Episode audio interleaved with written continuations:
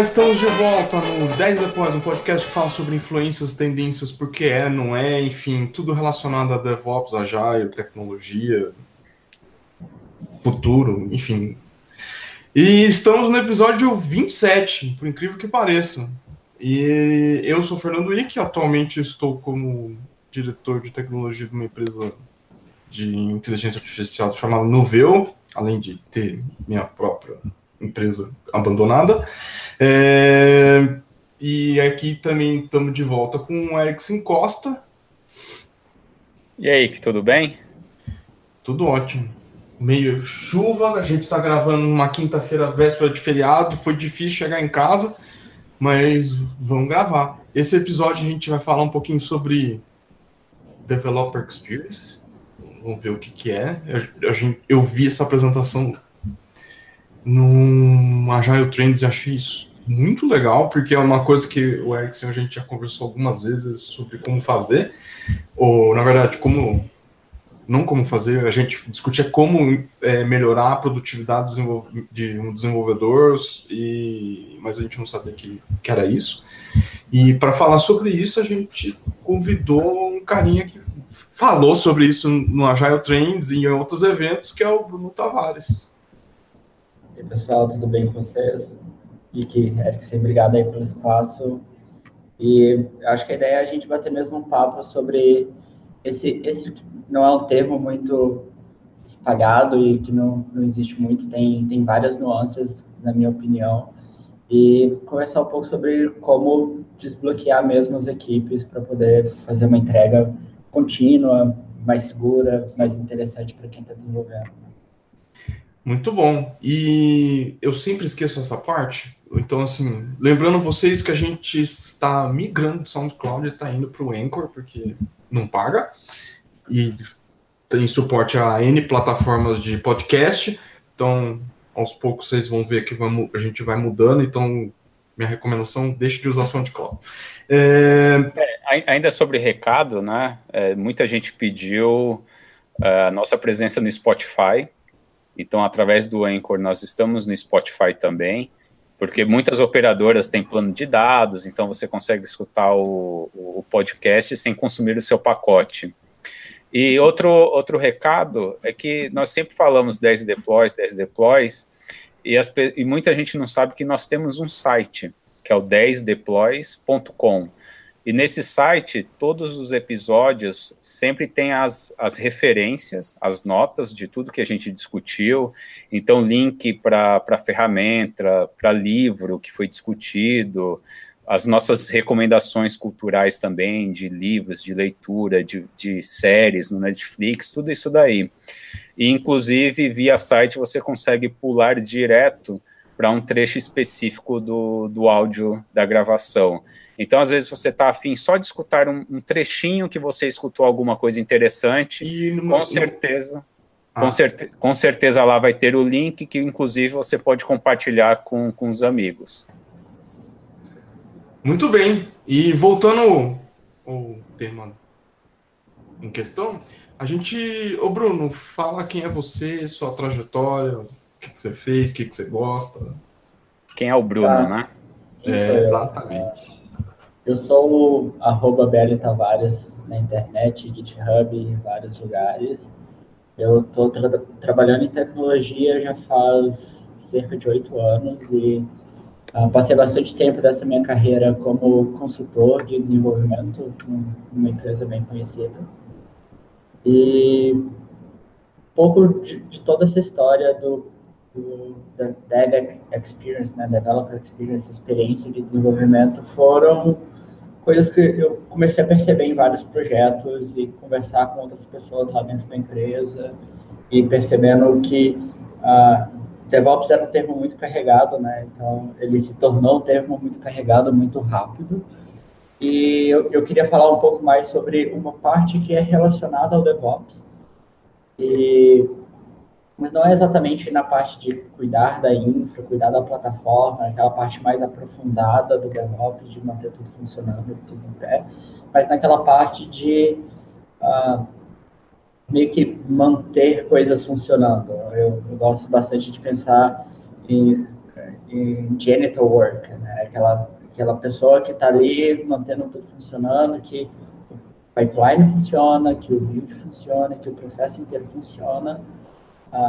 Começar a desenvolver um projeto que tem esse tipo de, de preocupação é super fácil, é super simples, tudo se encaixa muito bem. E quando você vai ver, você fez um código e chegou em produção. Toda essa outra parte da experiência de DevOps que não era exatamente a, parte de cuidar da plataforma. Né? E no meio dessas conversas, hoje eu trabalho no Nubank como engenheiro de software. E várias dessas preocupações eu comecei a encontrar outras pessoas lá dentro fazendo isso e uh, é uma conversa super legal de se ter. E geralmente é muito frustrante para qualquer um que entra em qualquer organização, empresa, conseguir fazer o seu commit ou sua contribuição de código no primeiro dia, no primeira semana, talvez no primeiro mês. Como é que a gente lida com isso? É, eu, eu acho esse o, o desafio mais interessante. É, até na apresentação, para mim, o, o de casa que eu deixo para todo mundo é, é acompanhar o primeiro dia de quem entra no seu projeto. Né? Tipo, é, ter um processo muito bem azeitado que permite no primeiro dia você ver alguma coisa em produção significa que você tem uma experiência boa de desenvolvimento, opinião. E, mas falando desse developer, dev experience, eu acho que não vai ser um termo que vai ser muito fácil de achar, porque é, como eu tenho usado a referência para o termo, vocês vão achar muito mais material sobre engineering productivity, né?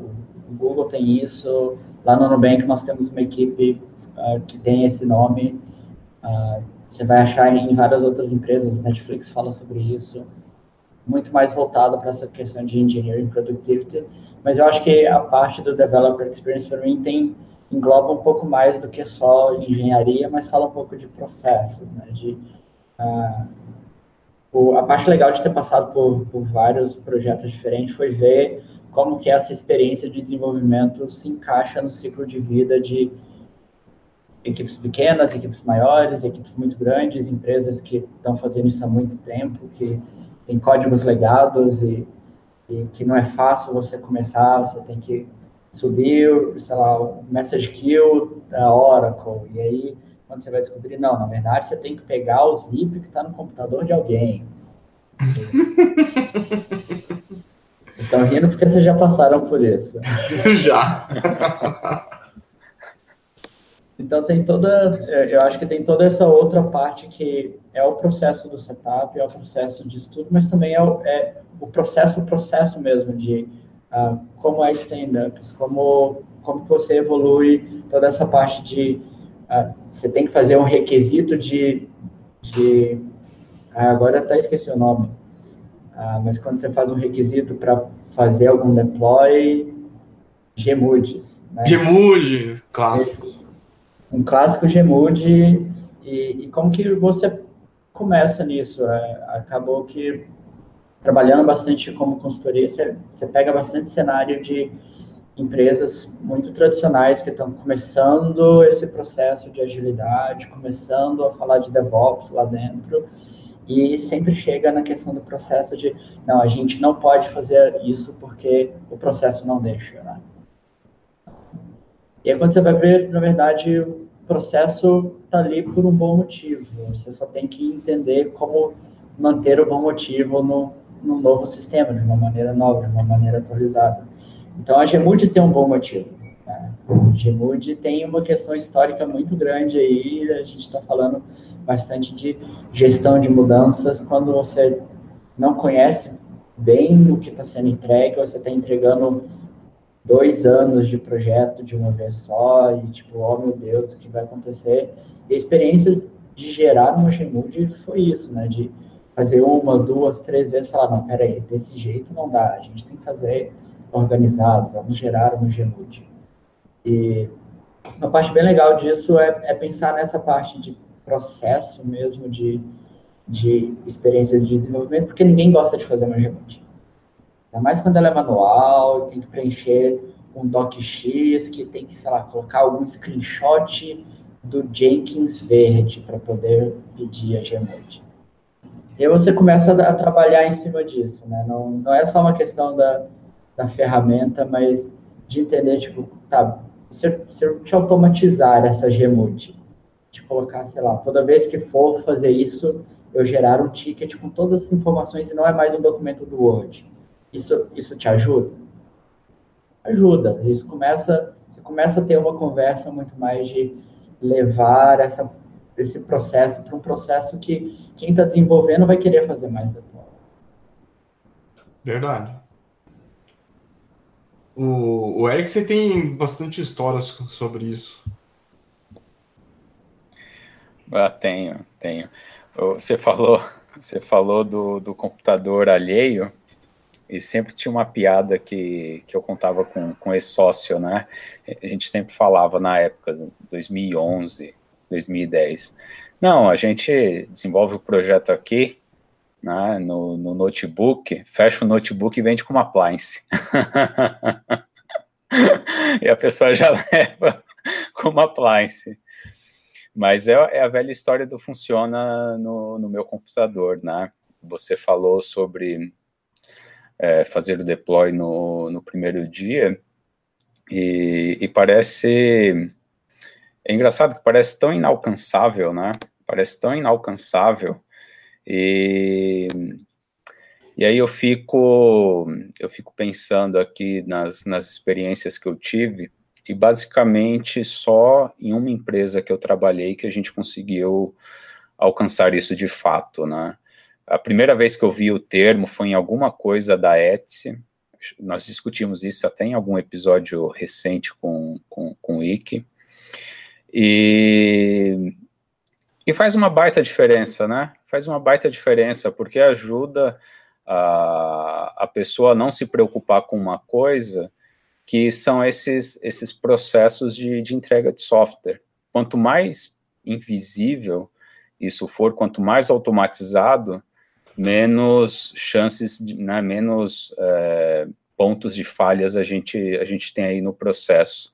Agora, a minha questão é, para você, Bruno, é, é, que isso claramente tem, tem cenários muito diferentes para empresas grandes e pequenas, certo? Então, a minha experiência foi numa startup com um time que tinha 10, 11, 12 pessoas é, no time de desenvolvimento. E quando a gente aumenta a equipe, né, quando a gente começa a falar de times com 20, 30, 100, 200 pessoas, como é que a gente. É, existe um caminho para a gente chegar nesse nesse deploy de um dia numa organização desse tamanho? Eu acho que tem, tem bastante caminhos diferentes e eu posso até falar, comentar de, de alguns caminhos que eu já vi dando certo. Ah, e, e, em resumo, é tipo, não existe um caminho certo, não existe um único caminho para resolver isso, muito porque não, não existe um setup padrão de desenvolvimento. Tipo, não existe um jeito de, ah, você vai chegar aqui, vai rodar esse comando e vai funcionar para todas as empresas esse mesmo comando. Isso, isso não existe.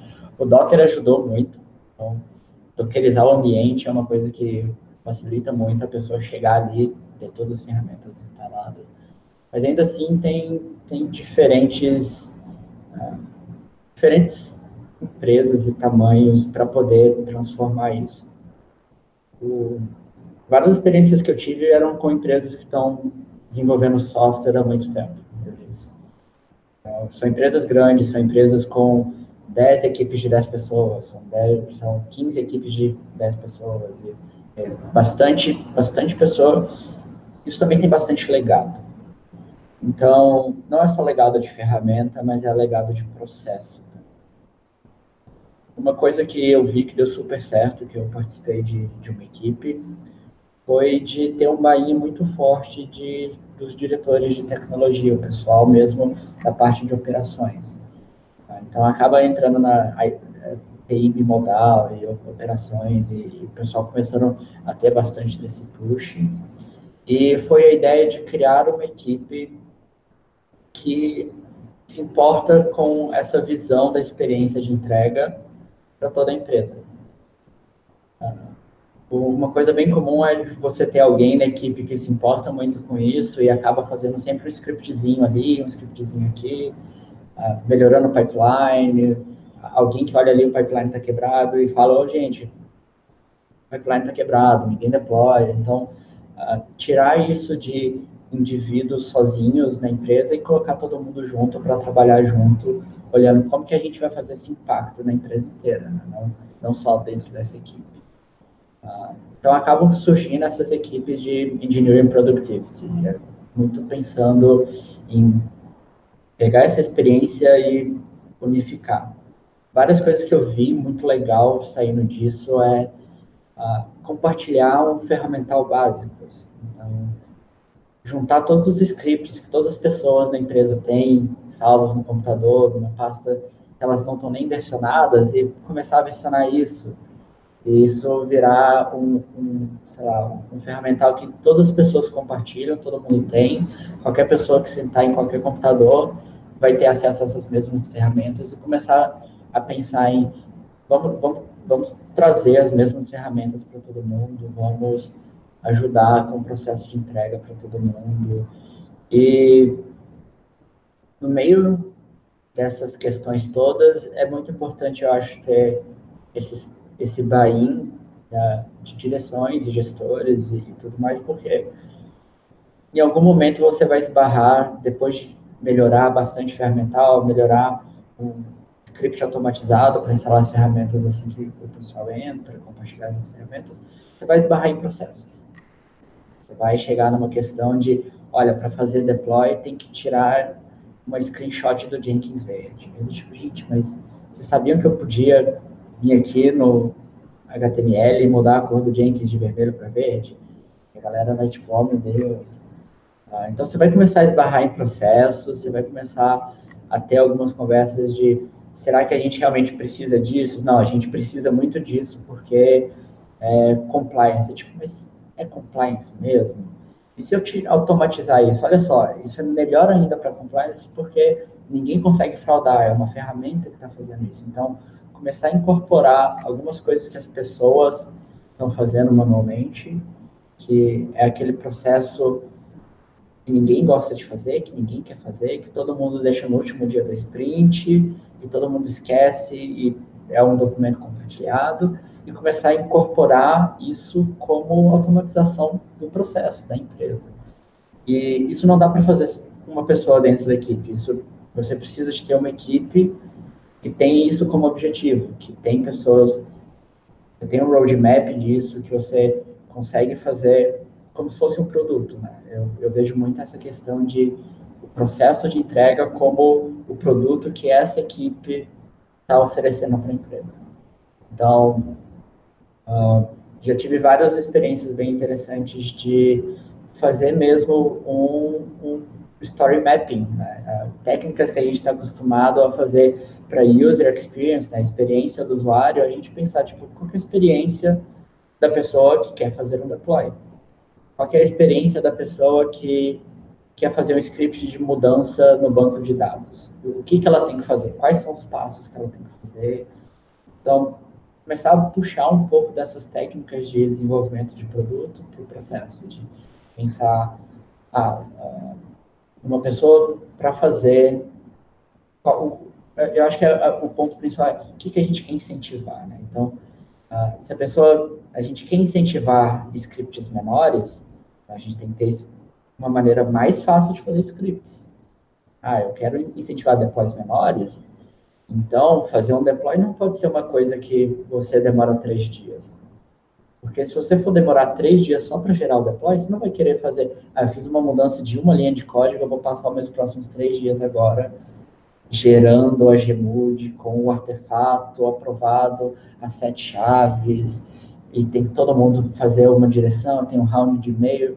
Se você começar a fazer isso todas as vezes, tipo, uma, duas vezes você já parou e falou, não, galera, deploy todo dia não existe, é mentira, não dá para fazer. Então, você tem uma equipe que vê isso como objetivo, não, a gente quer incentivar equipes desenvolvendo, a gente quer incentivar deploy todos os dias, essa é a nossa meta, começa a pegar emprestado um pouco dessas ferramentas e, e pensando bastante de vamos fazer um story mapping, o que que, que, que infra pensa disso? O pessoal que cuida da plataforma pensa disso. Qual é o processo que eles têm que fazer para poder subir esse deploy? Olha só, esse, essa parte do processo daqui é extremamente manual. A gente consegue transformar isso no script? A gente consegue. Isso é a maior prioridade? Não, a maior prioridade não é isso, porque se a gente fizer isso, a gente, a gente não, uh, se a gente fizer isso no final desse pipeline, a gente ainda não ajudou o começo. Então a gente tem que começar no começo, uh, começar a ter técnicas de priorização, gerenciamento de projeto, a questão mesmo de hipóteses, né? É, acaba que você tem muitas hipóteses. A gente acaba trabalhando com pessoas, né? Então a gente tem a hipótese de se eu oferecer uma ferramenta na linha de comando para validar que esse script de SQL para o deploy é válido, eu acho que as pessoas vão escrever mais scripts de deploy, vão deixar isso para o começo da sprint ao invés do final. E essa é a sua hipótese. Você imagina que isso vai acontecer. Agora, se isso vai acontecer, como, como você vai chegar nisso? Como você vai medir isso? E você acaba entrando muito em técnicas de produto, na minha opinião. Porque desenvolver um produto é assim, você acha que se você colocar esse feature novo no produto, todo mundo vai gostar. E pode ser que não aconteça. Então, você tem que fazer o mínimo esforço necessário para poder mostrar para as pessoas, pô, esse caminho é mais interessante, vamos por aqui. Isso, isso é, é, é como você falou, não tem uma receita pronta, mas imagina que a, a empresa descobriu que precisa fazer alguma coisa relacionada a isso. Uhum. Qual seriam os primeiros dois ou três passos dela? Eu acho que a primeira, tipo, se a empresa já descobriu que isso é importante, eu acho que, que é, um, é um passo super, o super primeiro passo é entender, não, a gente o nosso problema de entrega hoje não é ter mais pessoas desenvolvendo, mas é realmente o nosso processo. A gente precisa, a gente precisa ter alguém que está olhando para isso com o objetivo de melhorar o processo de entrega. Então, uh, é, é esse, essa ideia de estamos num tamanho que hoje em dia é necessário ter uma equipe para olhar para isso, para investir nisso. Ah, se você está com cinco pessoas na equipe, eu acho que na empresa inteira não, não faz sentido você olhar exatamente para isso, mas já, já começar com carinho a, a, pensar. Isso não precisa de uma equipe ainda, mas se a gente está falando de 50, 60 pessoas desenvolvendo, isso já começa a, ter um impacto muito grande. Qualquer, qualquer atraso no pipeline, isso significa que você está impactando 60 pessoas entregar. Então, você ter, nesse caso, sei lá, umas duas, três pessoas olhando para isso e otimizando processos e olhando o lead time de cada processo. Eu, eu coloquei o commit ali, quanto tempo do commit que alguém fez até chegar em produção. Então, começar a desenhar o lead time, fazer o, o, processo de entrega, o Stream Value Map, né? Então, pensar, eu fiz o commit aqui, desenhar isso mesmo. Eu acho que é, é, é, recentemente eu fiz uma atividade com, com a equipe que foi de desenhar o pipeline e a gente descobriu muita coisa. Então, é, você acaba descobrindo passos repetidos e se perguntando por que, que eu estou repetindo esse passo se eu já fiz ele lá no começo. Será que eu não consigo reaproveitar esse passo? É, você começa a pensar, poxa, eu não sabia que para fazer o deploy essa mudança, eu precisava da aprovação de uma pessoa e ela só aprova nas quartas-feiras. Você começa a entrar em vários cenários assim que é um conhecimento que está espalhado na cabeça de várias pessoas. Então, ah, para mim, o primeiro passo seria juntar esse grupo de pessoas, esses duas, três pessoas, e dar para elas esse objetivo. E também trazer essas ferramentas de value stream mapping, de conversar com todo mundo, de realmente olhar para a entrega como um produto que você está investigando, onde otimizar, o que está errado, porque no primeiro momento você nem sabe o que está errado, você nem sabe o que é o processo. Uh, alguém faz um commit e alguma hora chega em produção, em algum dia, você não sabe como, você não sabe quando, isso acontece. Mas isso acontece porque tem várias pessoas fazendo algumas partes ali, e você não, se você não visualizar, você não sabe onde começar a, a trabalhar isso. Ah, tem uma atividade, eu vou até passar um link para vocês, é, que foi o que eu acabei documentando junto do Paulo Caroli, de uma dessas experiências, que é a avaliação do, de entrega contínua da sua equipe. Ah, é, um, é um formuláriozinho que você acaba podendo fazer algumas perguntas e você projeta para todas as equipes onde onde está sendo onde eles não estão tão maduros, né? Qual é o principal ponto que eles não estão maduros? A gente está falando de será que é processo de entrega? Será que é gerenciamento de configurações? É, será que é a questão de gerenciamento de banco de dados? É, onde onde está o nível de maturidade de cada equipe? E isso ajuda, juntando com o Value Stream Map, né? Primeiro você vê todo o pipeline, você já tem uma noção de olha, provavelmente nesse ponto daqui que demoram três, quatro dias para aprovação, vai ser o ponto que as equipes estarão com mais uh, necessidade de desenvolver a maturidade, porque se demora três, quatro dias, as equipes não fazem. É muito caro, é muito chato, ninguém quer fazer isso. Ah, então, é, ter essa inception com essa equipe, trazer algumas dessas ferramentas ajuda muito a, entender qual vai ser o primeiro passo, qual vai ser meu MVP para resolver esse primeiro passo. E não adianta você fazer um pipeline lindo e maravilhoso que só vai estar pronto daqui a um ano. Tem que ir aos poucos mudando o processo e evoluindo isso. E para mim o, o, ponto mais interessante desse processo é que você pode fazer ele em paralelo ao que está acontecendo. Então você não precisa parar todo mundo da empresa e falar para eles: hoje, essa próxima semana, ninguém tem deploy, é, nós estamos investigando uma nova ferramenta e só depois que a gente investigar vocês vão poder voltar a fazer deploy. Ah, então você pode começar a fazer isso em paralelo e, e, tratar isso como realmente uma migração de sistemas. Né? Você tratar isso como uma questão de uh, A/B teste, de, de ver se eu fizer essa ferramenta nova e o processo por trás dela for o mesmo, mas as pessoas, na verdade, em vez de preencher um documento, têm que apertar um botão, será que elas vão usar mais? Então, você pode fazer, não, eu vou adotar com uma equipe e ver o que, que eles pensam. Vou adotar com duas equipes e ver o que, pensam. Então, realmente ter essa equipe trabalhando e olhando para esse processo todo como um produto deles, de onde que eu vou experimentar agora, onde que eu vou evoluir. Então, para mim, o primeiro passo é ter essa equipe com o objetivo de melhorar o processo de entrega. Eu tenho uma pergunta, mas acho que o Erickson quer, vai querer fazer, pegar a pergunta dos nossos queridos ouvintes internautas. É, é já temos perguntas aqui, mas na verdade, é, eu acho que foram os minutos mais interessantes do ano, viu? Porque é, é, sério, é sério. Eu nunca tinha parado para pensar no, no, pipeline como produto, né? E, e é lógico que usar ferramentas de desenvolvimento de produto para outras coisas além da própria gestão do produto não é, não é incomum para a gente aqui na, na Easy. Inclusive, time de operação já usou é, User Story Mapping como, enfim, como uma ferramenta de Value Stream Mapping, porque é que é natural, porque é, é, é muito visual, ajuda pra caramba.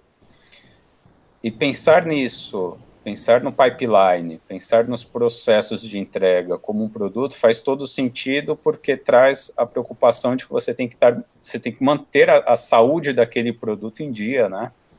Uhum. É, de fato, quando só de você expressar essa ideia é, é, que a gente realmente sente o impacto da importância disso no, no nosso dia, de, dia a dia de trabalho.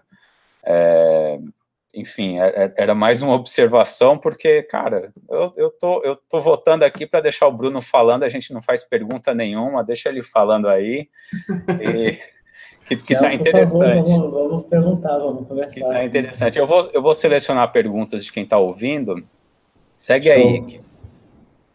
É, acho que dessas coisas que você falou, tem, por exemplo, perguntas bem triviais, mas que geralmente elas impactam uh, no início assim de, um, de alguém que está entrando na empresa ou quando você tenta ter uma uniformidade que é tá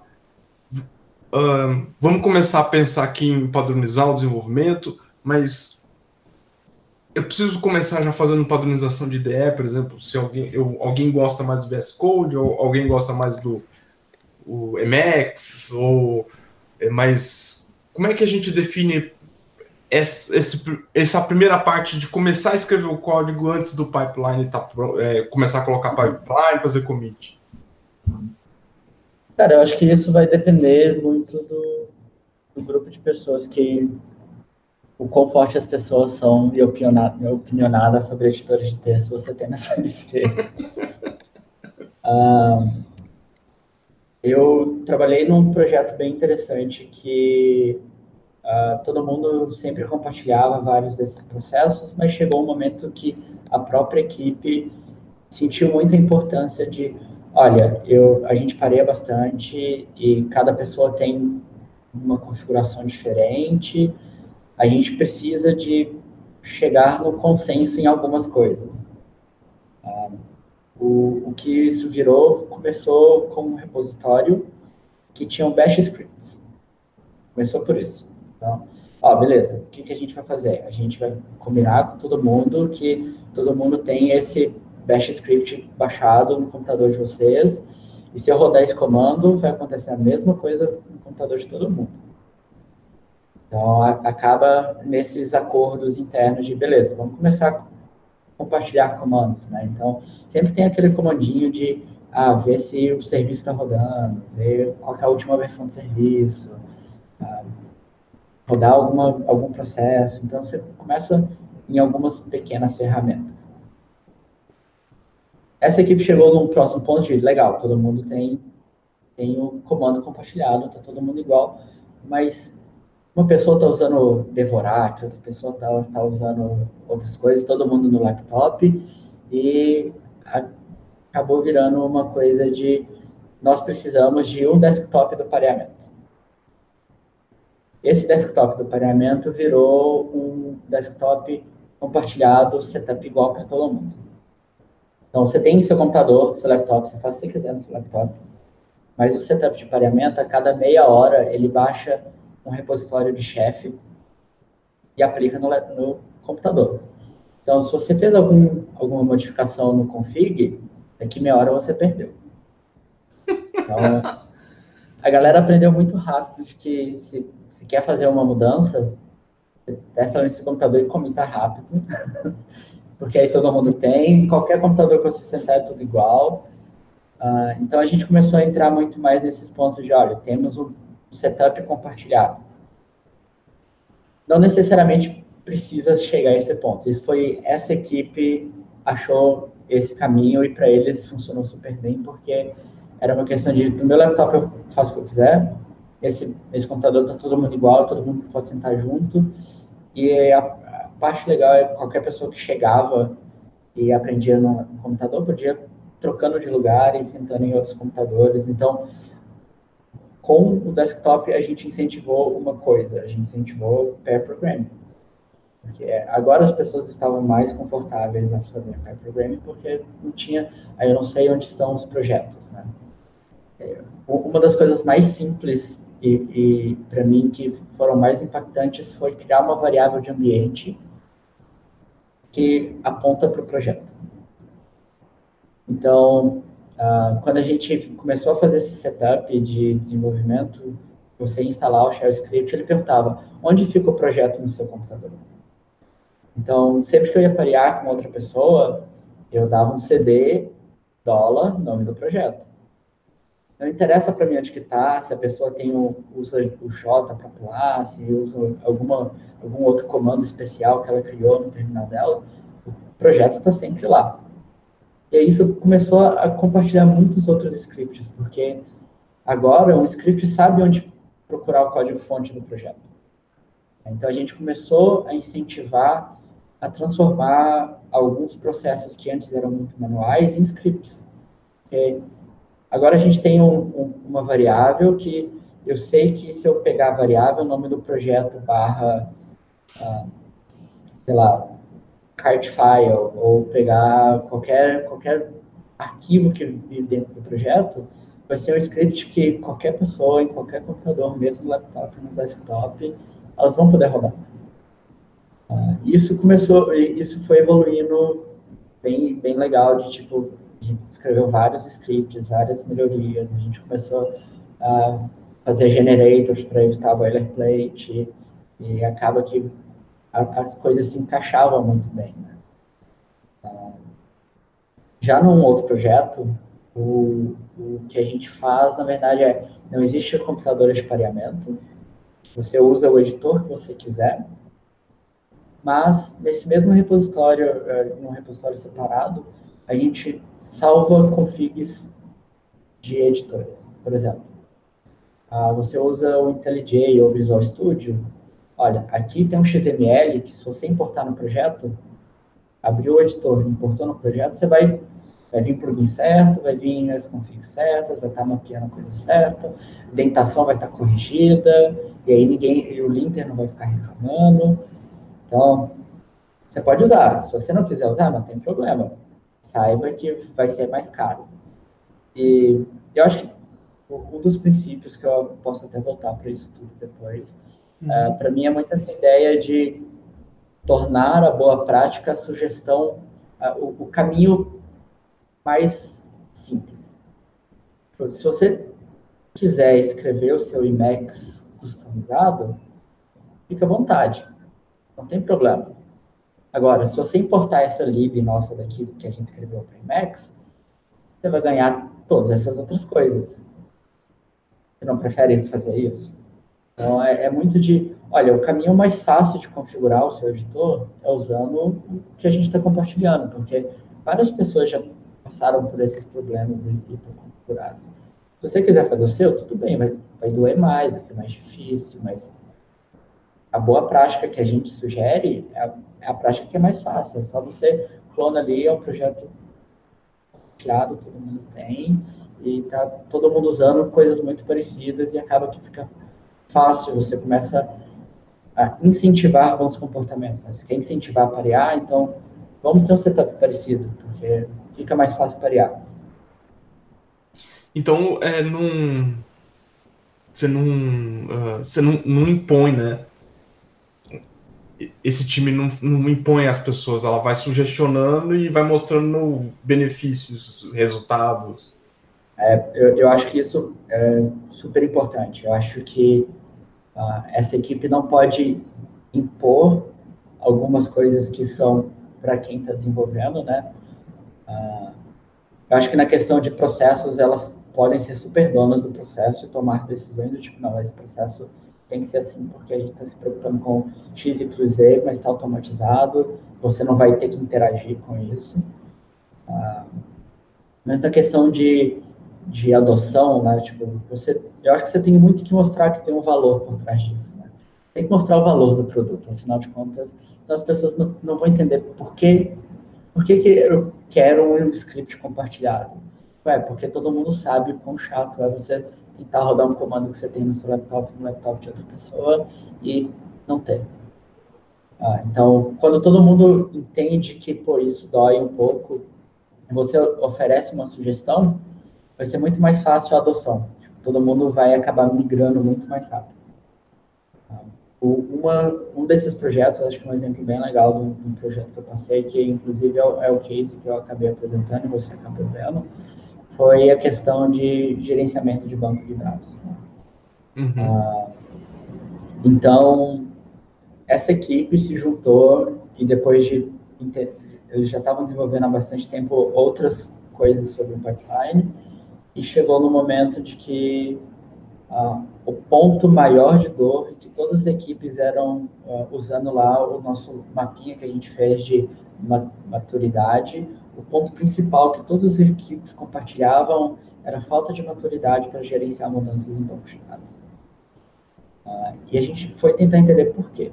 Então, era um processo que tinha um DBA e você tinha que gerar um, um ticket e mandar o script para a pessoa e a pessoa ia avaliar aquilo. Ela não só, ela, ela não faz só isso, ela é o DBA da empresa, ela, ela tem outras responsabilidades, né? Ela não pode ficar o dia inteiro ali olhando a fila de tickets falando, olha, vou aqui aprovar todos os tickets muito rápido. O lead time do ticket vai ser o meu objetivo dentro da empresa. Ela, ela tem outras coisas para fazer. Então, acabava que esse processo era demorado, tinha pouco feedback, e o feedback era recusado. Está errado. Não pode fazer isso. E ninguém sabia muito bem o que, que, que, pode fazer, o que não pode fazer. E eram preocupações super válidas, porque você pode fazer um script que loca uma tabela em produção. Tipo, você não pode locar uma tabela em produção. Isso não pode acontecer. Então, é, a motivação é super válida, o processo é super importante entender a motivação dele ali por trás, mas é um processo que uh, deixava uma experiência ruim para todo mundo, que fazia com que as pessoas evitassem tudo. Então a ideia que a gente foi, tipo, tá, mas o que, são as regras? Qual é a regra de um script? O que, é um script válido, o que, que é um script não válido? Ah, não, é muito difícil descobrir o que é um script válido. Tá, pode ter drop? Não, não pode ter drop. Beleza. Então vamos automatizar o check do drop? Vamos. E, e os outros cenários? Os outros cenários DBA ainda prova. Ah, o que, que mais que não pode? Ah, não pode alterar essas tabelas, que essas são tabelas críticas. Beleza, isso é automatizável, vamos automatizar. DBA, você não precisa mais ficar se preocupando com tabelas críticas. E aos poucos a gente foi adicionando regras, regras, regras, regras. E isso virou um processo que roda no servidor e a gente sobe uma URL com uma mudança e o servidor fala se pode ou se não pode. E aí a evolução, o próximo passo disso foi, tudo bem, a gente tem essas regras, a gente conseguiu construir um pipeline de aprovação de tickets em cima disso, ainda tem o ticket, a interface de interação é ticket, mas todo o processo é automatizado. Então, as pessoas começaram a criar mais tickets. Uhum. Só que o que acontecia? Beleza, estão criando tickets, mas está faltando ponto e vírgula, em vez de usar aspas duplas, estou usando aspa única, e uma coisa atrás da outra, que são erros que você quer dar um feedback para a pessoa, mas você não quer que o feedback demore a ponto de eu tive que subir um, um ticket. Então, o próximo passo disso, depois que a gente entregou isso, ó, pipeline, 80% dos casos são automatizados, existem alguns casos que a gente não vai conseguir automatizar e a gente ainda depende do conhecimento de alguém dentro da empresa para provar. Então, a gente automatizou a maioria dos tickets. Pouquíssimos tickets caíam nesse cenário que a gente uhum. não conseguia automatizar. Então, começou uma festa de ticket, mas muito feedback, muito, muito tentativa e erro, né? Tipo, ninguém ainda sabia as regras. Beleza, qual que foi, qual que é a ideia, então? Então, a experiência não tá, tá o pessoal tá mais, uh, menos triste, não vou falar que eles estão felizes, mas eles estão menos tristes, né? Não tem que demorar mais três dias. Beleza, como que a gente traz a técnica de, de entrega ágil? Né? Então, as pessoas não estão tristes, elas estão ok. Vamos, vamos deixá-las mais felizes. O que é o próximo passo desse MVP? O próximo passo foi gerar uma ferramenta que você instalava no seu computador, pip install, instalei a ferramenta, todo mundo podia instalar, você passava o nome do, do arquivo de SQL e do rollback dele. Esse arquivo batia lá no servidor, perguntava, posso fazer isso? E ele validava todas as regras que a gente estava compartilhando com o pipeline, e aí você ganhava feedback no seu computador. Então, enquanto a pessoa estava desenvolvendo, o feedback que ela ia ter depois de subir um ticket agora é um feedback muito rápido. Ela pode escrever, validar, escrever, validar, escrever, validar. Então, a gente trouxe todo esse processo de aprender quais são as regras para o desenvolvimento local e não para uma tentativa e erro que demora muito tempo. Então, as regras são compartilhadas, as ferramentas são compartilhadas, era a mesma ferramenta que a gente usava para o processo de validação, e acabou que quantidade de tickets que eram recusadas caiu drasticamente, porque agora todos os ciclos eram válidos. A gente ele já estava com feedback mais cedo. E aí o próximo passo foi, beleza, isso nos dá muita coisa, mas agora que a gente tem isso, a gente pode fazer mais, né? Vamos tirar um snapshot do banco, começar a isolar bancos, né? Pode, acaba que você tem empresas legadas muita integração por banco, né? Então, olha, você pode adotar essa nossa outra ferramenta, a gente está criando um pipeline automatizado que nem tem que passar pelo DBA. Você vai fazer, você não tem que abrir ticket, a gente vai ter um comando nessa ferramenta que você fala, depois que eles estão validados, os arquivos, e, não, e o ticket é gerado automático, você nem vê, você roda o comando, o processo acontece, em 15 minutos está em produção. Mas, para vocês fazerem isso, vocês não podem ter integração com o banco de dados. Então, a gente começa a, trabalhar nesse jogo de incentivos. Né? Olha, você pode demorar dois dias para fazer esse deploy do script, ou vocês podem parar essa próxima semana e garantir que vocês não têm nenhuma integração de banco de dados com outro sistema e usar esse script que demora cinco minutos. Então, acaba que você, olha, você tem os dois pipelines, a gente provavelmente não vai cuidar mais do antigo nos próximos, daqui, sei lá, três meses, ele vai ser deprecado.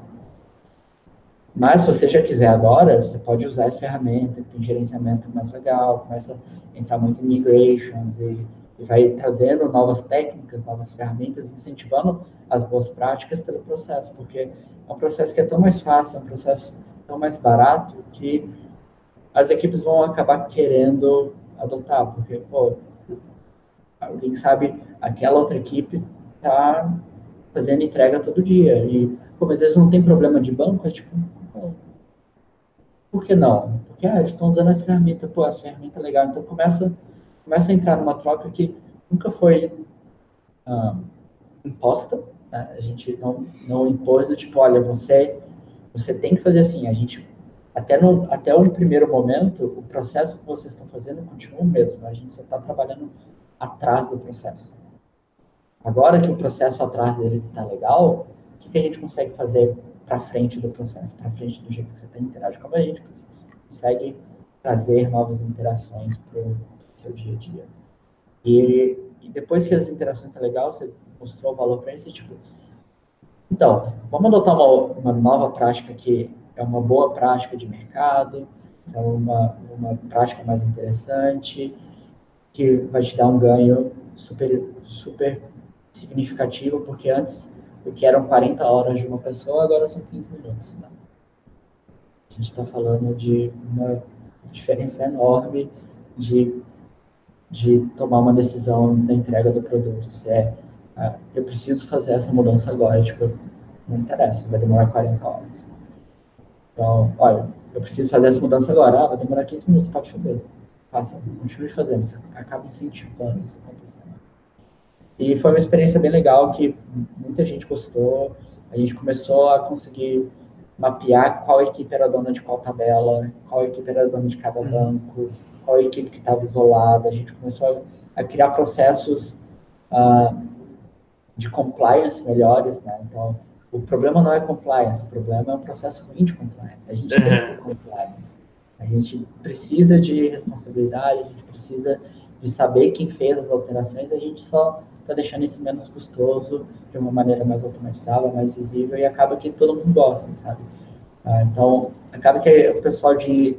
É, quando você está nisso, né, tipo, o pessoal de infra não gosta de mudança, tipo, não é que eles não gostam de mudança, é que, é que eles não gostam desse tipo de mudança desse jeito. É, tipo, você está entregando o tempo todo e com segurança, e você tem métrica, monitoramento, estratégia de rollback, está tudo automatizado, não, não existe essa história de ah, pessoas X da empresa não gostam de mudança. Não.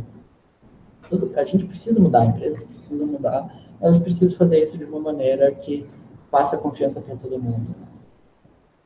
Não só para quem está desenvolvendo, todo mundo tem que fazer parte disso e olhar e falar, não, isso, isso é bom, você está trazendo valor. Vai lá, Alex. Muito bom, cara. Excelente bom. resposta. Muito bom. A pergunta que é do Rodolfo Bandeira, uma pergunta um pouco extensa, mas ele diz o seguinte: Né? No mundo da gerência de, de projetos Agile, depois de cada, da entrega de cada feature ou depois de uma iteração, existe a retrospectiva. Né? Uhum. E a constatação dele é que ele acredita que se a empresa já tem a retrospectiva e escuta os desenvolvedores, ela já estaria fazendo um developer experience com o time, tá? Porque é, para ele esse seria um processo de melhoria da vida do desenvolvedor e para tanto o que o que seria necessário seria um bom tech lead ligado nesse tema o tempo todo. É, bom, é uma pergunta barra observação, né? É, eu, eu super entendo, acho que faz bastante sentido. Obrigado, Rodolfo, pela, pela pergunta. Uh, eu acho que a questão mais é, é um pouco do que o Erickson perguntou um pouco mais cedo, é como, como se escala isso, né? Uh, eu acho que essa questão de ter uma equipe, isso começa a se tornar relevante quando você está falando de 10, 15 equipes trabalhando ao mesmo tempo. Então, uh, você acaba criando silos quando você tem essa quantidade de pessoas, porque é gestão de contexto, você não consegue manter o contexto de uma empresa com 100 pessoas desenvolvendo na cabeça. Só, só não dá. Uh, então, certamente é uma experiência de melhoria com o time, se você tem um tech lead que está preocupado com isso e ajudando a melhorar isso, ajuda bastante, mas como fica a questão da interação de, de entre equipes, né? Afinal de contas, quem, quem que é dono do CI? Alguém, alguém tem que manter o CI de pé. Alguém tem que mostrar boas práticas do CI. Tipo, não, não vão ser os tech leads que vão estar tá todo, todo, dia ali olhando para o CI, garantindo, olha, o CI, o CI não está rodando bem, né? Tipo, a gente está com um problema que, na verdade, a gente descobriu que vários dos jobs estão com uma carga absurda, porque todos estão executando o mesmo processo várias vezes. A gente poderia alterar o CI de uma maneira que agora vai ficar mais leve para todo mundo. Ou a gente vai adicionar mais agentes no, no CI, a gente vai começar a investir em colocar, sei lá, agentes no Kubernetes. Então, uh, eu acho que, que a questão é como a gente começa a falar dessa experiência de desenvolvimento em escala. Uhum. É, é, é, muito mais fácil, porque o contexto é menor, numa empresa menor, e o, o alcance do feedback de uma retrospectiva, uh, ele, ele, tem um alcance muito maior quanto menor a empresa for. Agora, se a gente está falando de uh, 300 pessoas na equipe de desenvolvimento, do tipo feedback de uma retrospectiva, um, mesmo com o tech lead muito atento, o tech lead vai ter que escalar isso para algum lugar e ele não, ele não vai conseguir ele fazer isso. Né? Então, é, eu acho que a conversa é muito mais quando a gente começa a entrar no nível de operação de ó, temos 200 microserviços. 200 microserviços, como, como mantenho? Como, como você tem a plataforma ali, o pessoal de operações super preocupado em manter os serviços funcionando, mas você tem 200 pipelines, né? Pelo menos 200 pipelines, né? Então, não, não dá para... É super importante a equipe cuidar disso, eu acho que acaba entrando na questão de you build e you run também, de operações, porque uh, eles, eles estão preocupados, essas pessoas estão preocupadas em, em cuidar dessa experiência toda, mas eles não, necessariamente são as únicas pessoas que têm que fazer isso. Então, você tem que dar feedback, você pode total ir lá e entrar uh, falar, não, não é isso que eu quero, eu quero mudar isso, eu quero criar um pipeline para experimentar algumas coisas aqui. Mas é, eu acho que é muito mais na questão mesmo de como a gente consegue escalar esse processo e pensar muito mais nisso de ter uma experiência legal para todo mundo quando a gente está falando de 200, 300 mil É, é um cenário complicado. E você vê que tem gente que é, trabalha como uma proposta de negócios, esse negócio de developer experience, Sim, é, é até um ponto bem interessante, porque existem negócios que veem isso como uma oportunidade de negócio. Né? Acho que o exemplo mais próximo para todo mundo aqui vai ser o Heroku. É, então, a ideia do Heroku é deployar é fácil.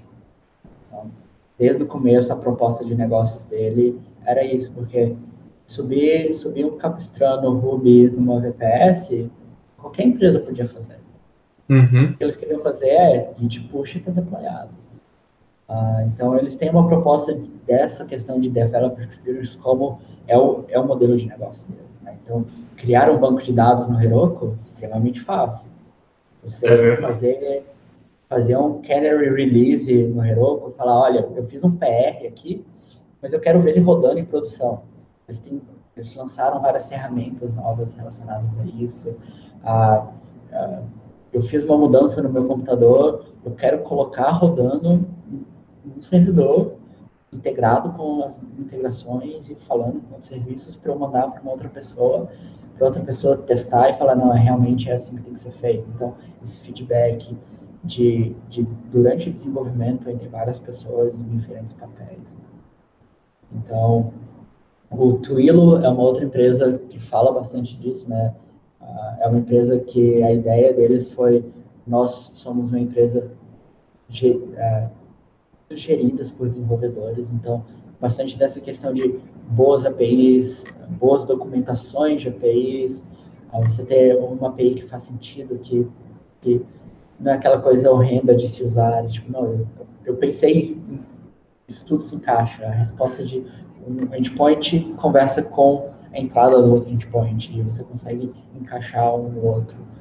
Um, então, eu, eu acho que é bem interessante olhar para quem quem desenvolve APIs, quem oferece produtos como APIs, está nessa parte da experiência de desenvolvimento como negócio. Porque se você tem uma API que não tem documentação, se você tem ah, um produto que é, é todo de integração, né, de, de ferramental, ou se você está ofertando um CI rosteado e a experiência de usar esse CI é horrenda, Uh, o Circle CI está aí mostrando, o Travis mostra bastante disso, que é uma experiência muito fácil você configurar um CI, muito mais fácil do que toda, todas as outras experiências que eu passei de subir um servidor e configurar com os plugins certos e gerir a configuração de conexão de água, você tem agora essa parte daqui para falar com o GitHub, autorização e plugins. Então,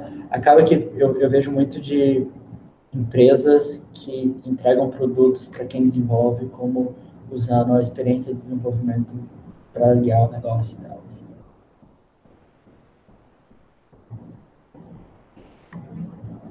Pronto, consegui. Às vezes eu esqueço de tirar do. É, a gente está chegando perto das acabativas, assim, uh, Bruno, de uma forma bem sucinta, um, qual é um recado assim que a gente pode dar sobre developer experience ou engineer productivity? O que é os highlights de importância para as pessoas usarem ou prestar atenção? É, eu acho que fica, fica o desafio que eu falei lá no começo, né, de, uh, de acompanhar uma pessoa que acabou de entrar no seu projeto e, e ver os pontos que são difíceis, né? Então, pode ser que no primeiro momento a pessoa vai entrar no projeto e não vai nem conseguir rodar o serviço localmente porque você nem sabe quais ferramentas você precisa instalar. Né? Então, você percebeu que esse é o problema, o próximo passo é, escreve um Ansible, um Puppet, até mesmo um Bash script que instala todas as dependências necessárias para rodar o projeto. Próxima pessoa que a próxima vez, próximo dia, a próxima pessoa que for entrar, assim que ela executar aquilo, vai estar tudo pronto. Então, você vai estar cada vez mais caminhando para chegar no ponto de ter uma pessoa que acabou de entrar no seu projeto, pegando uma história do dashboard de, sei lá, mudar a cor de um botão, ou aquela historinha que ninguém quer fazer porque é muito simples, então acaba nunca sendo priorizada. Então, pega isso como atividade, olha, você entrou aqui, a gente vai fazer uma atividade, você vai acabar passando, você vai acabar fazendo o setup do computador dela, você vai acabar mostrando algumas regras de lint, vai mostrar o que, que são os pipelines, você vai acompanhar ela por todo o processo de entrega até chegar em produção e a pessoa ver, olha, aquele código que você fez, a partir de todos os dias que você trabalhar aqui, você vai fazer isso todos os dias. E aí você vai ver se a pessoa vai se desesperar ou se a pessoa vai ficar feliz.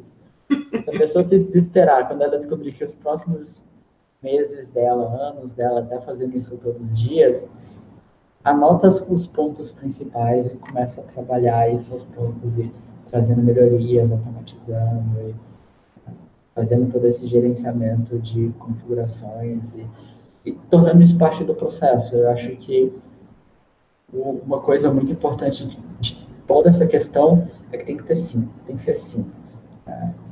Tem que ser uma coisa que a pessoa não precisa instalar na maioria dos cenários, não, não, tem que ser alguma coisa que ela tem que em caso a caso fazendo, tem que ser uma coisa que, olha, você entrou, roda esse script, tudo vai estar pronto no seu computador, você vai poder começar a usar. E, e, tem que ser coisas que o, o processo toma, uh, permite fazer isso fácil. Então, eu acho que a briga toda de quem está há muito tempo numa empresa e tem pessoas que tem opiniões muito fortes sobre editor de texto, sempre vai ter opiniões muito fortes sobre datação de código. Ah, é verdade. Então, se for uma coisa que cada pessoa tem configurada no computador, então você entrou, todo mundo instalou, configurou, configurou, mas ninguém roda, isso não é parte do processo, isso não vai ser adotado. Então, coisas que você acha importante ter no projeto tem que ser parte do processo. Então, link para pull request, uh, indentação, checks no pipeline de se está tudo certo, testes unitários, todas essas coisas têm que ser parte do processo, porque senão, se for opcional, assim, e, e não for parte do processo, acaba que as pessoas não vão usar. É, isso aí. Eric, você quer fazer alguma consideração final para a gente ir para as recomendações? Não, sensacional, sensacional. Eu já vou pular para as recomendações. Posso? Pode posso. É, o Bruno me lembrou uma palestra do Jeff Lawson, fundador da, do Twilio, que se chama We Are Software People. Essa vai ser a minha recomendação porque é muito boa, toca em vários pontos que ele falou aqui hoje. Muito bem. Bruno, você tem alguma recomendação de livro, filme, seriado, quadrinho? Não sei. É, eu, eu tinha deixado algum, alguns livros aqui. Uh, eu acho que para quem está se interessando em começar a ir mais para esse lado de, de entender software não só como software, mas como parte do processo da empresa, eu acho que é bem legal o Manager's Path da Camille Fournier. É, é um livro bem interessante que é legal para pessoas em diferentes partes da jornada de desenvolvimento. Certamente vai ter um capítulo ali que vai te ajudar. Que, uh, para mim, a parte mais interessante é começar a te mostrar que software não, não, não é só software, você tem níveis diferentes, você tem impactos diferentes e, e acaba que o processo de entrega é uma dessas partes que você tem que. Uh, e tem, tem alguns outros livros que eu acho que já devem ter passado aqui algumas vezes, que é o Sem Project. Uh, então, sempre pensando, eu, ele, o personagem principal do livro passa por essa, esse entendimento de que você tem que fazer as boas práticas serem automatizáveis e repetir elas frequentemente. Então, não adianta você ter feito esse script de instalação uma vez e ter rodado ele uma vez, porque ele vai quebrar. Você tem que estar rodando sempre, todo mundo tem que estar rodando sempre, contribuindo sempre. Uh, o livro de entrega contínua também, do Jess Humble, que fala bastante do incentivo de ter entrega contínua. Então, se você ainda acha interessante a ideia de entrega contínua, mas não sabe como chegar lá e, e, todo o conceito por trás disso, eu acho muito legal de ler. Uh, e um que entrou agora na segunda edição, que é o Accelerate. Esse é muito uh, bom. E, e, é um livro que, que fala bastante sobre. Ele te dá vários insights de coisas que eu posso melhorar aqui dentro da empresa, que é muito relacionado a isso, né? Tipo, ter configurações ideais e, e, insanas, por exemplo, como default, uh, e ter componentes que simplesmente existem e as pessoas estão usando porque vai ser importante em algum momento e, uh, e começar a trazer bastante dessas preocupações para o pro processo inteiro. Né? Sensacional. Até teve um elogio aqui, falou assim, meu Deus, traz esse, esse Bruno mais vezes, sabe, sabe demais. é... Muito obrigado. Minha recomendação, vou deixar duas recomendações não tão técnicas, mas acho que nesses tempos são super válidas. Uma delas é The Man the High Castle, que está na terceira temporada, e Admirável Mundo Novo do Aldrich Huxley, que esses tempos distópicos, acho que é uma leitura super recomendada.